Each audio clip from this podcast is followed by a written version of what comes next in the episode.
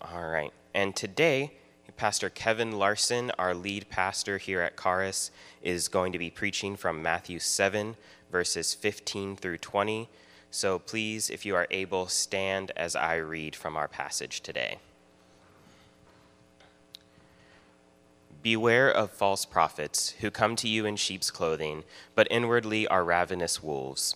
You will recognize them by their fruits. Are grapes gathered from thorn bushes or figs from thistles?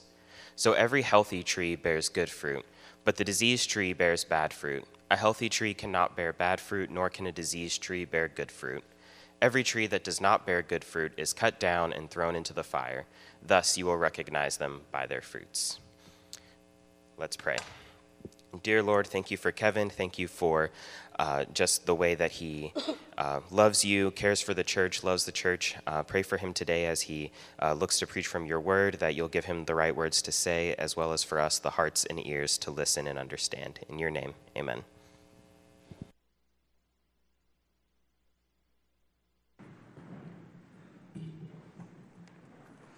Thanks, Matt. Good morning once again. Welcome to, to Charis. Uh, a few years back, when Amy and I briefly lived outside of Missouri, I had the habit of keeping track of what was going on back in my home state. And one day I found myself reading, uh, I think in the St. Louis Dispatch online, about a young woman who was missing in a rural area just south of St. Louis. And I got to the part that mentioned the last person who had been seen with her the primary suspect, her ex boyfriend, and I stopped and I gasped. Because the name that was listed was none other than that of my roommate during my freshman year at Mizzou. No kidding.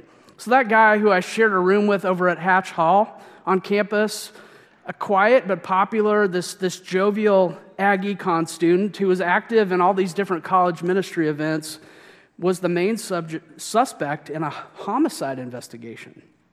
Now, I still remember my, my parents dropping me off for college that fall. So I'm this small town kid being dropped off at this massive state university. And I can't really imagine how my parents must have felt. Probably anxious that I'd get you know, torn apart, led astray by all the wildness on campus. I still remember the first weekend I was there. Um, it made national news a drunk student uh, climbed a utility pole and was electrocuted. You know, the campus at Mizzou can be pretty crazy. That's about as crazy and sad as it gets.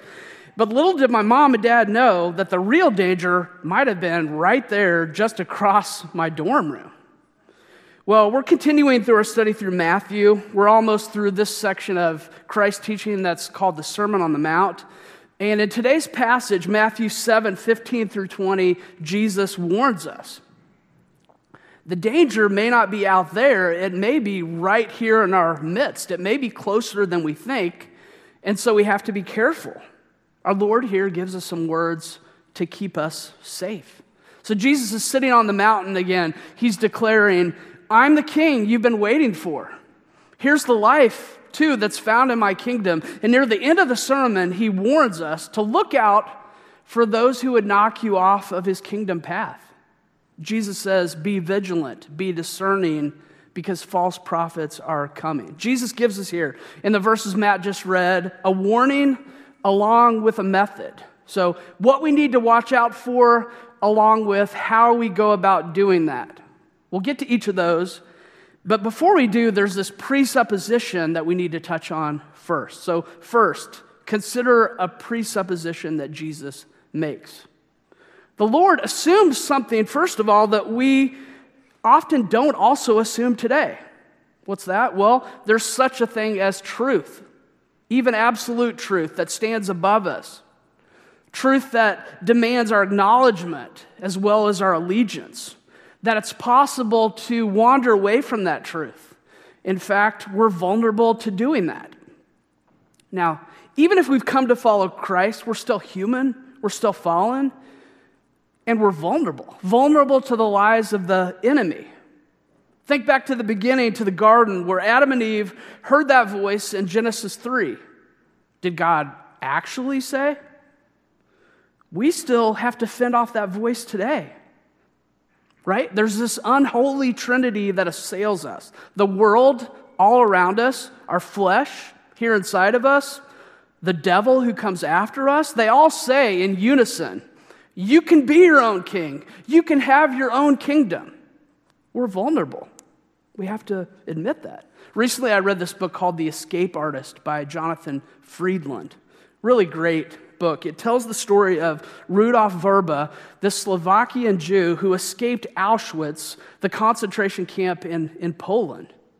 Now, he's there and he had seen Jews get off trains day after day coming from all over Europe and had seen them walk immediately, unknowingly, into the gas chambers right to their death.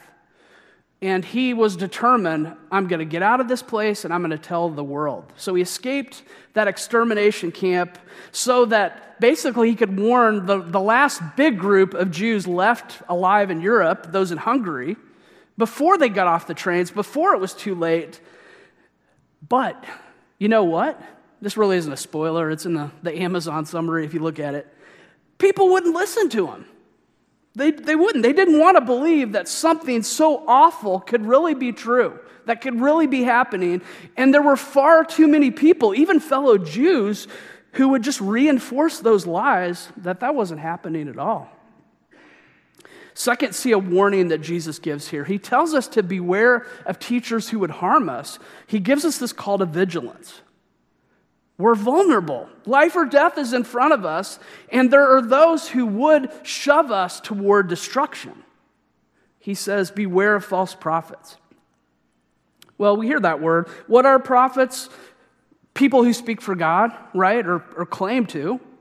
There can be this element in a prophet of foretelling, speaking of what will come in the future, but usually it has more to do with forthtelling, proclaiming what God wants us to hear now. But Jesus says there'll be false prophets. In the original language, literally pseudo prophets, who will claim to speak for God but won't be, they'll be deceitful.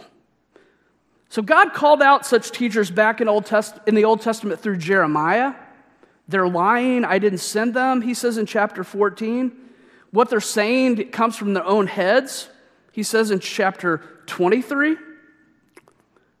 They'll echo, Jesus is saying, that voice of the serpent.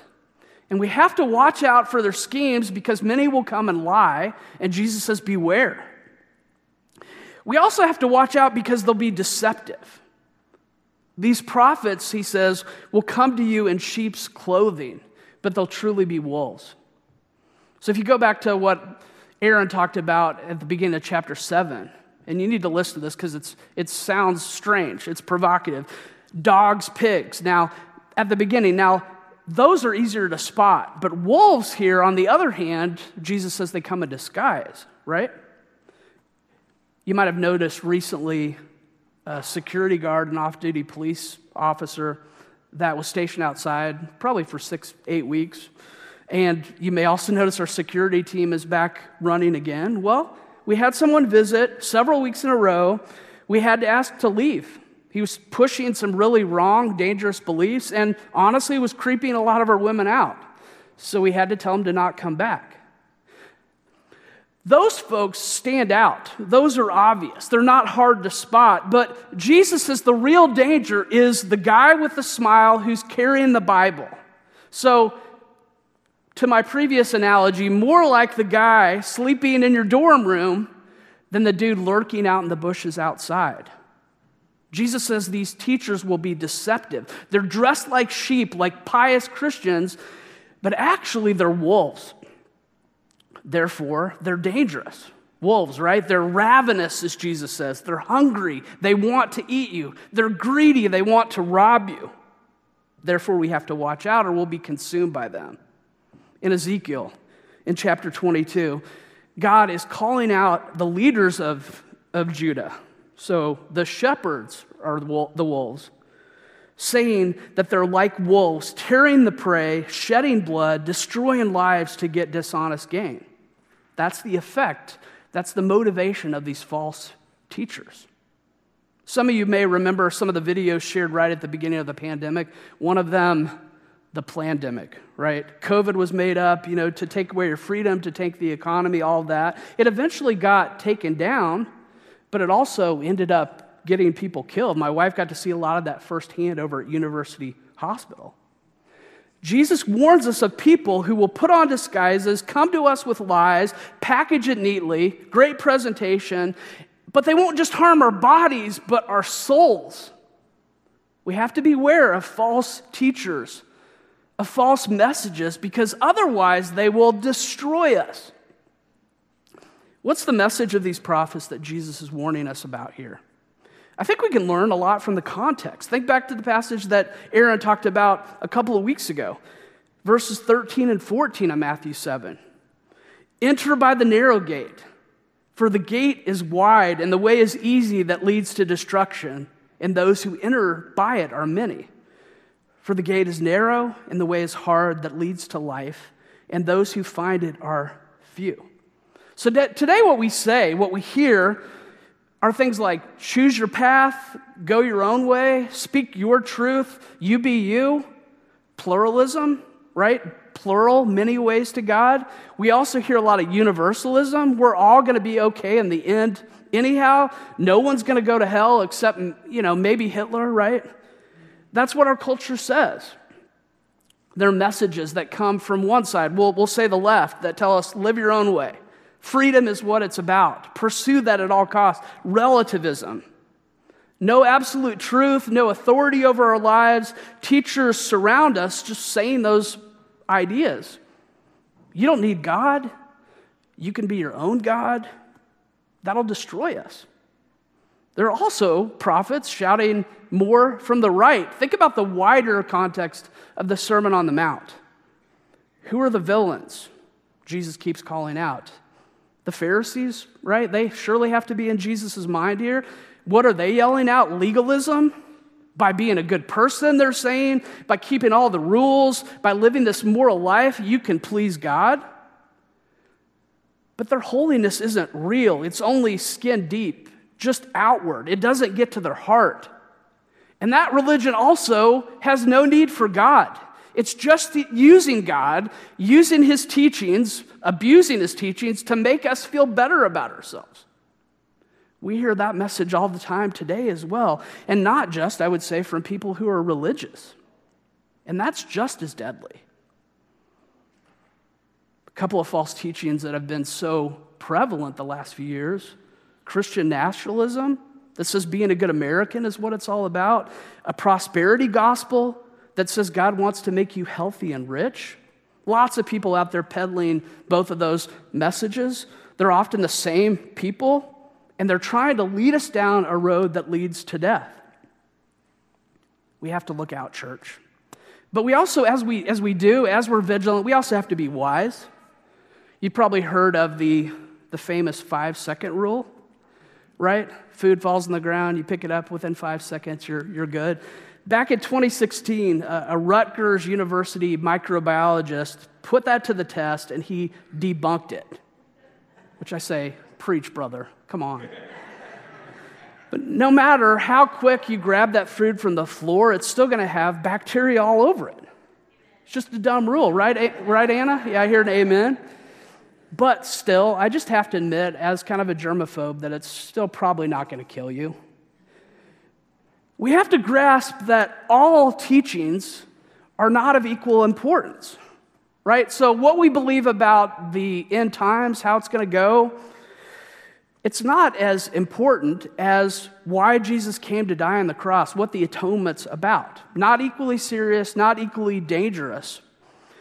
If we don't get this, we're going to go around labeling everyone who disagrees with us as false prophets, and that does not make a fun household or a city to live in.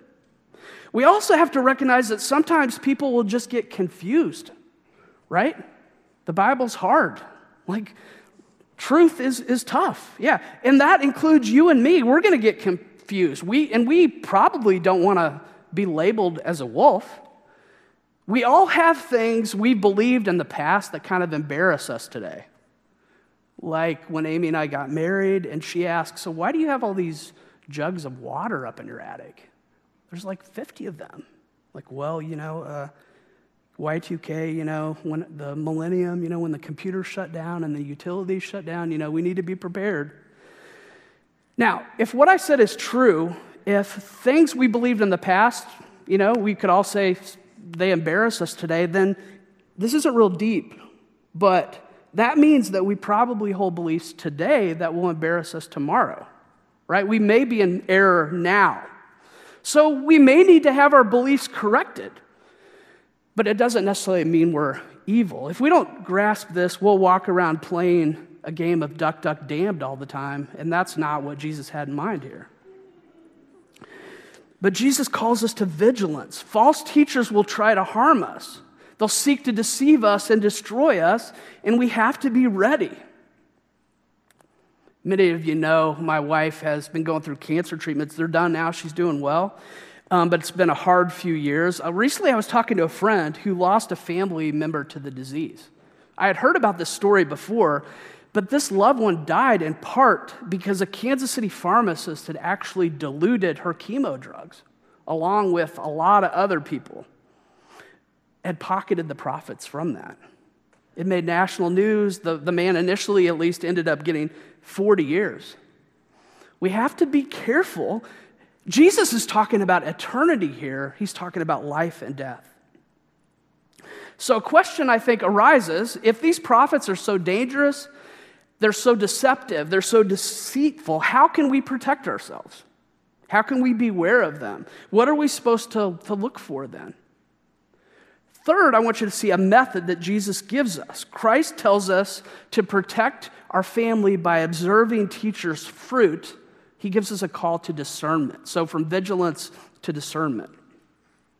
Now, before, though, before we really get to that question, what we should keep our eyes open for, there are a couple of foundational things that we have to understand.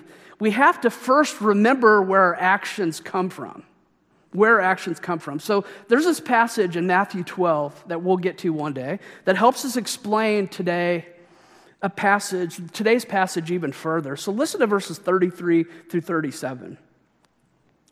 Either make the tree good and its fruit good, or make the tree bad and its fruit bad, for the tree is known by its fruit. You brood of vipers, how can you speak good when you're evil? For out of the abundance of the heart, the mouth speaks. The good person, out of his good treasure, brings forth good, and the evil person, out of his evil treasure, brings forth evil. I tell you, on the day of judgment, people will give account for every careless word they speak. For by your words you will be justified, and by your words you will be condemned. So focus with me on verse 34. Jesus says, For out of the abundance of the heart, the mouth speaks. And then he says in the following verse that out of a person's treasure, what's there inside of him and her comes out, things good or bad. So what he's saying is, is that our actions spring out of our hearts, right? They flow out of the center of who we really are. So when Jesus speaks about fruit here, he's talking about our deeds, and the movement he gives is from root to fruit from inside to outside. Our fruit we produce on the outside, it demonstrates who we truly are on the inside, our root. Think about the apologies that we see today, seemingly every week, from celebrities, athletes. They commit sexual assault, they punch somebody in a bar, they say something sexist or racist. What do they say? What I did, that's not who I am.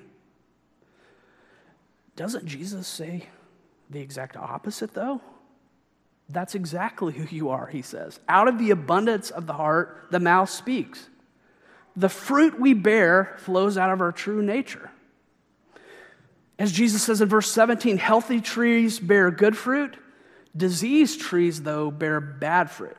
Here's the second thing we have to understand how transformation takes place. If we want to see change in our lives, we have to start with our hearts.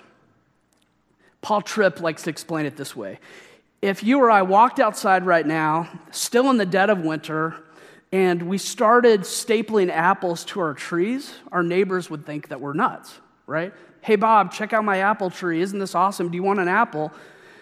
That's not the way it works, right? But that's how we so often try to approach change. We try to clean up our speech, do a few good deeds, try to become a good person, but that won't work because we can't produce fruit that's contrary to our nature. We need our hearts transformed to where we're treasuring Christ most of all, and then our actions will flow out of that. Now, let me be clear when Christ saves us, he makes us born again, he gives us new hearts, he makes us a new type of tree. Jesus says in verse 16, grapes can't be gathered from thorn bushes. You can't get figs off of thistle plants. But God can change us. He can make us, by His grace, new kinds of plants. He can change us at the root of us so that we produce then good fruit. As Christians, of course, we're still susceptible to those lies from the world, the flesh, the devil. Fundamentally, we are a different kind of tree if we're in Christ, but we still have to fight to treasure Christ every day and to grow and change in Him. 2 Corinthians 3:18 gives us the pathway to being transformed, to have hearts that are different that result in different actions. Paul writes, "And we all with unveiled face, beholding the glory of the Lord, are being transformed into the same image from one degree of glory to another." So he's saying we become what we behold, and we should behold Christ. Who we are is determined by what we worshiped. Therefore, what or who we worship is really what determines what we do. Okay, so what does all this have to do with false prophets?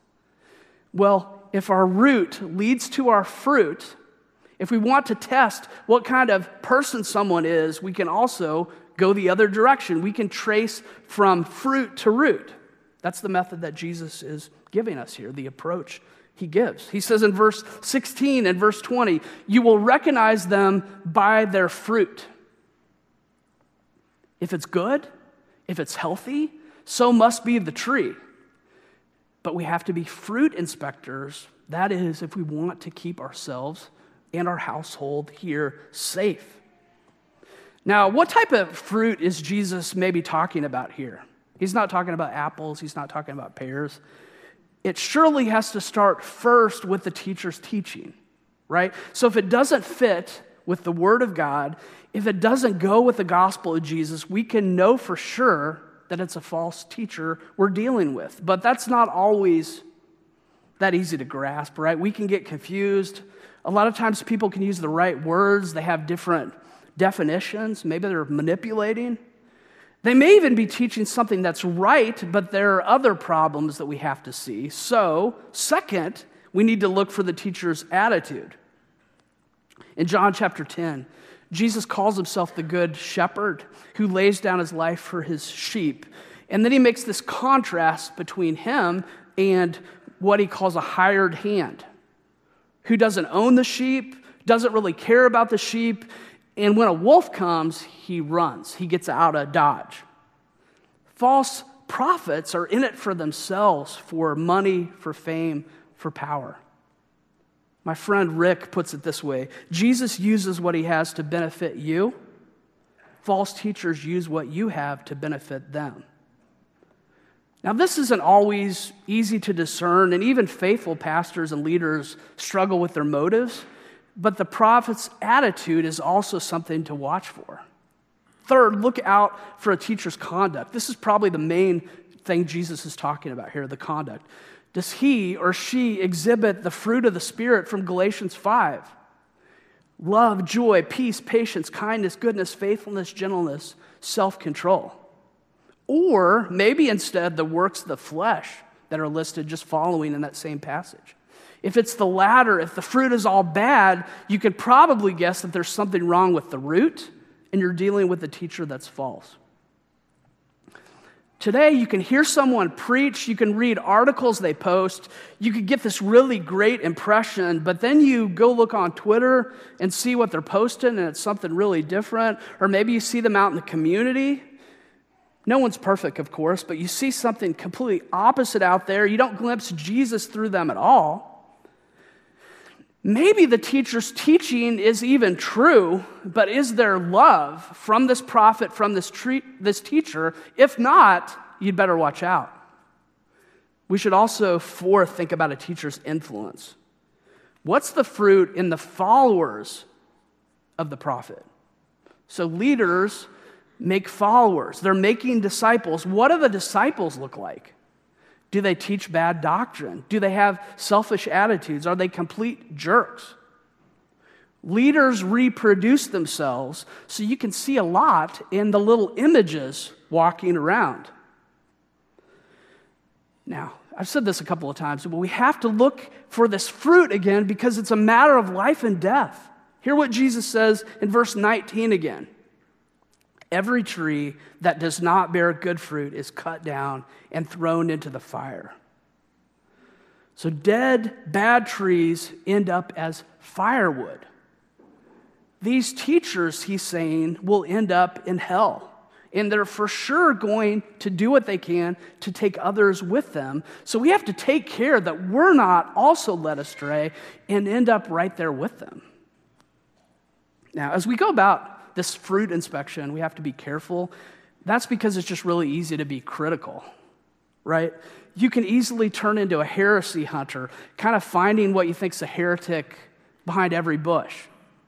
You might find yourself writing a discernment blog, you know, where you're constantly tearing into your brothers and sisters in Christ. You can find yourself producing some pretty rotten fruit. And someone might need to ask if you're a false teacher. But my friend Tyler St. Clair is a pastor in Detroit says that in dealing with wolves, we still have to act graciously, pointing out error, calling them to repentance, having a Christ like disposition, even with people who may be leading others astray. Um, more on that in a little bit. But here's another thing we have to remember discerning someone's fruit can take a significant amount of time, though right? You might have heard of this family in China that adopted a dog, or at least they thought it was a dog, right? They thought they had taken this Tibetan Mastiff into their home. A couple years later, though, they realized their mistake because it had gotten to 250 pounds. It wouldn't stop eating, wouldn't stop growing. It turns out it was a bear, right? And they had to have the thing taken away. Like, you should see the pictures of this. We got to get him out, or we're going to get eaten, the fruit may not appear until later. It may take a while, but the truth will be evident at some point, right? Now, I was thinking about this week that I think this also applies to the teacher's disciples. So, hope this doesn't step on too many toes here, but I, I think you're t- too young for it. But I remember back in the day when this guy named Rob Bell was really popular. So he had these videos he called Nooma videos, um, left a lot of people like me thinking, you know, that I think that theology is kind of off. And then a few years later, he wrote this book called Love Wins that said there's many ways to God, nobody's going to hell. That kind of made it really clear. But now I look back at some of the, his biggest fans that I know today, and many of them are nowhere near the church. They've turned their backs on Christ. I also think of the Christian political movement of the 80s and the 90s that somehow I managed to escape from, but this so called moral majority. So, those who grew up listening to that, I would argue, are a lot of the people that are posting the wild things on Facebook right now. And many of their kids, as a result, have no desire to ever step in a church building again. So, the fruit can be seen not just in the person and what they're doing, but the people they impact down the road. We have to beware of false prophets. We have to exercise vigilance. We have to look at their fruit, show discernment. Otherwise, we'll end up in a bad place and potentially harm those around us. Now, before I, before I wrap up, there are a couple of questions I want to address that I think deal with how we apply these words. And the first would be what action should we take when false prophets are revealed? What do we do? So, in that same article from my friend Tyler, he still says we have to act urgently, we have to act boldly. So, hear me we don't pet wolves, right? We don't feed them. We don't let them in our homes so they can devour our children. You know, if we realize we have a bear, yeah, we have a problem. We have to deal with this. We have to treat that differently than we would sheep or even goats. Our people are going to die. So, this could mean church discipline if someone is a member of our church, or even barring people from worship or our events if they're not, because people have to be warned. Sometimes people have to be called out publicly because we have to, from what Jesus says here, protect one another. Second, how can we protect ourselves from the influence, the influence of false teachers? So, how can we grow in vigilance? How can we grow in discernment? How can we be proactive about it? Four quick words on that. First, obvious but hard to live out, we must root ourselves in God's word and in his gospel. We have to study our Bibles, we have to know what they teach if we want to keep ourselves safe. We're all theologians. We all have doctrine. The question is are we good theologians or bad ones? Are we susceptible to false messages and messengers, or are we not? We also have to grow in marveling at his good news, at who Jesus is and what he's done. That has to be more near and dear to our hearts. If we're rooted in Christ, if we're rooted in his life, death, and resurrection, if we love the true gospel, we'll be far less likely to fall for counterfeit ones. Second, we have to exercise caution with the media we consume. Now's when you're supposed to say amen. No. Books, podcasts, social media, for sure. So go back a long time ago in a galaxy far, far away. If you wanted to get a, a message out, you had to have crazy access, right? You had to know people who knew people um, to get on TV, get on the radio, you know, to get your message out. Now it's easy, right? Anybody can do that right on their phone. You have no idea who you're listening to, what they believe, what their credentials, what the lack of. You, you have no idea what they're doing in the next room after they shut down the Instagram video. Watch what you consume. Don't get your Bible teaching off of TikTok, right? Now, you, might say, Kevin, so the, the authors on the resource table out there, are they a part of Charis? I'd say, no, they're not. Yeah, you're right, okay? But they've been vetted by your leaders here. And that leads to my next point. So, third, we must plant ourselves deeply in a local church, here, somewhere else, that preaches the Bible and preaches the gospel. So, I would just appeal to you. I'm nothing special. None of our guys here are either. But get your teaching primarily from the pastors you know. Right? Learn and grow mainly through believers you love, from people who know you, from people whose fruit you can see. I can't tell you how bizarre it's been to be in a season where we've had people leave our church because of a YouTube video or two that they've watched when we've literally baptized them and performed their wedding. But you know, um, Mr. Beast or whoever on YouTube says this, and so, wow, you guys are messed up. I mean, it's crazy. And I know Satan has to applaud it. Podcasts can be great, I listen to them, but they shouldn't be our primary diet. And you should have people around you helping you sort out what is good and healthy. On that note, fourth, this is probably the biggest thing. We have to fight to grow in humility. We do. Surround yourself with believers you trust. Lean on them to sort through the messages you hear. If one of them tells you that a teacher you're listening to is off, listen to them. If they tell you that book you're reading is not sound, be humble enough to consider what they say. Find those that you can trust, that you can submit to, or I would just say, find another community, find different friends, but realize as you do that, that that can be dangerous, and the problem could be, and likely is, with you. But seek to grow in humility. Well, Jesus teaches us here that it's important for us to keep the household of God safe. If you suspected there was an intruder in your home, you'd do whatever you could to protect your kids from danger. If you began to realize that one of your roommates was dangerous, you take drastic measures to get him or her out of the house. We have to be vigilant. We have to be discerning, as Jesus says here. Last week, we installed two new elders in Charis, and that was a great day, and I'm excited to have these guys on the team. I mentioned that a title for elder is pastor. They both, both those titles refer to the same group of guys. Pastor means shepherd, and what do shepherds do? They provide for the flock, teaching, feeding, and they also protect the flock. They keep the flock safe.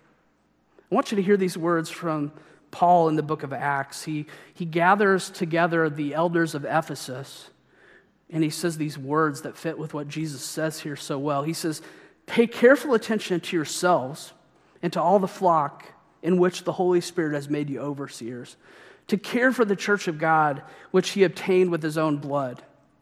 I know that after my departure, fierce wolves will come in among you not sparing the flock. And from among your own selves will arise men speaking twisted things to draw away the disciples after them. Therefore, be alert, remembering that for three years I did not cease night or day to admonish everyone with tears. So it's important to have leaders that know what God's word says, know how to teach it. It's also why it's so critical that they're wise, that they're brave, because wolves will come and they have to protect. But Jesus here isn't just talking to elders, right? He's talking to all of us. Jesus says to his disciples, like us, Beware of false prophets. You will recognize them by their fruit.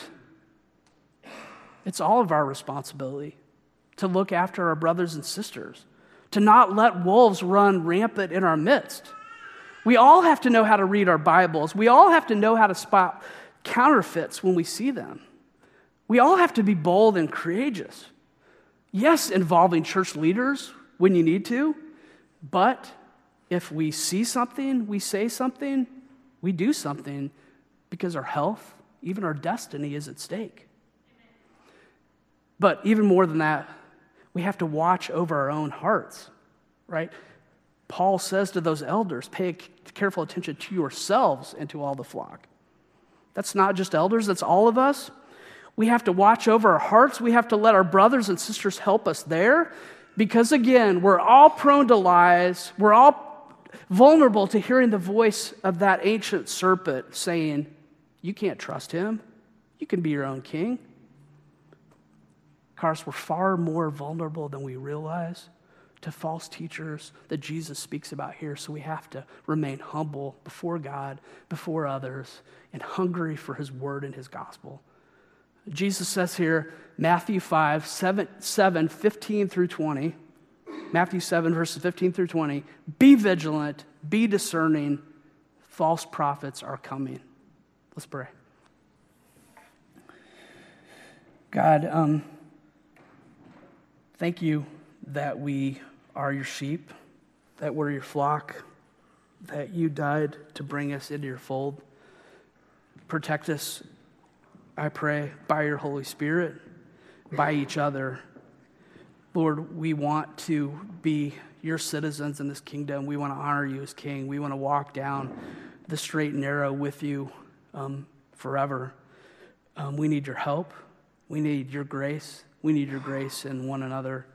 And we ask you, Lord, to help us hear these words. And I pray they would give us a, a good sort of um, fear vul- uh, vulnerability, um, humility. Um, we could just see our need. Um, but we would also just trust you, Lord, to work through the, the gifts you've provided that are all around us and um, to keep us safe, Lord, we pray. In Jesus' name, amen.